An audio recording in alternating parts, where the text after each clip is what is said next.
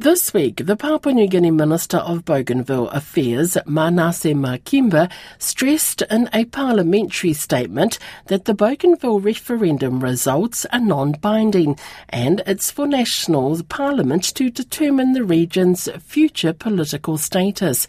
In 2019, Bougainvilleans voted resoundingly in a referendum for independence.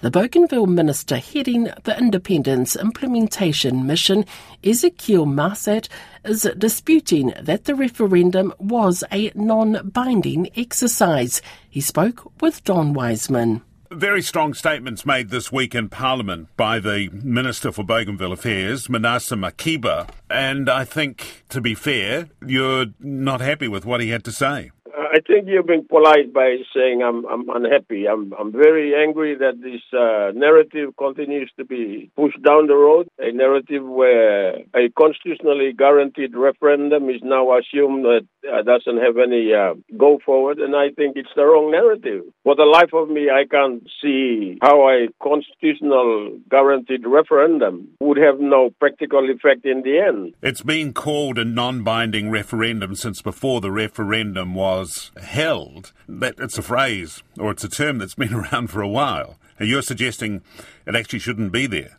Yeah, well, I uh, I never had anything to do with the activities prior to uh, the referendum being conducted. But I remember there are some commentaries even on the uh, referendum commission about this issue being non-binding, and I think that was wrong. And my views are still true to this day that there is nothing in any legislation nor the peace agreement that the referendum result would be non-binding. Now, I think it's important also, Don, to remember that when we negotiated the peace agreement, the various referendums that are conducted around the world were being looked looked at. And we were looking at uh, referendums like have effect, immediate effect, and you also have referendums that are delayed until certain other conditions are met. And as far as I remember, those were the sort of things we were looking at and trying to avoid a referendum where it would be effective upon the results being declared. Rather, it was decided that the two governments would work on consulting and making sure that the transition to independence would be as smooth as possible. And that's where the background is.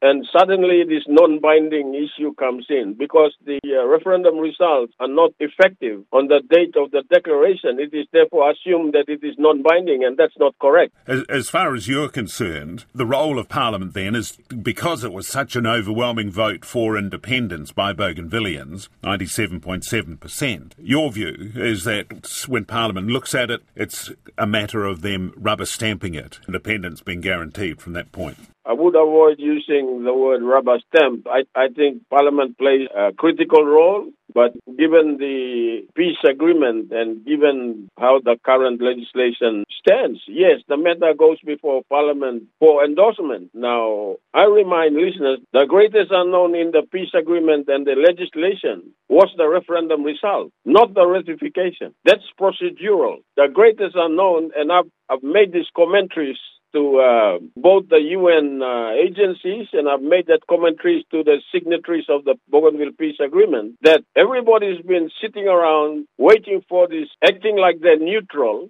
until ratification. And it's not. That's wrong. They should come in now and play their part as soon as the referendum results came out. Yes. Now everybody's sitting around saying, oh, we'll wait for what comes out from ratification process. No, that's wrong. You should come in now because the referendum result is already being determined. All right. Now, uh, Father Dumarinu asked Parliament or raised the question of a political impasse between Bougainville and the Port Moresby government. The minister, Mr. Makiba, denied that there was any political impasse. What's your view? Is there one? We broke off talk. We broke off official talks a couple of months ago because we couldn't agree on the uh, contents of the uh, sessional order. Uh, now, as you remember, the uh, the joint supervisory body had made some resolutions, and those resolutions were, amongst other things, that myself and Minister Makiba would work on the contents of the uh, sessional order, and in the event that we would not have any meetings of the mind, the matter would be then referred to a moderator. We broke after we couldn't agree on the contents of the uh, sessional order, And the president has since written to the prime minister like months ago. I'm talking June, July. And the president has written to the prime minister seeking an urgent JSB to now determine the issue of the moderator. We have not received one response, mm. not from the prime minister yeah. and not from the uh, minister. Now, having said yeah. that, uh, Don, that has not stopped my discussions with minister. I can say that we are on good talking terms. Despite the impasse, we continue to say on our part, on Bougainville's part, that we are going to leave this independent. And therefore, we shouldn't be affected, or even if there's an impasse, we always keep the doors open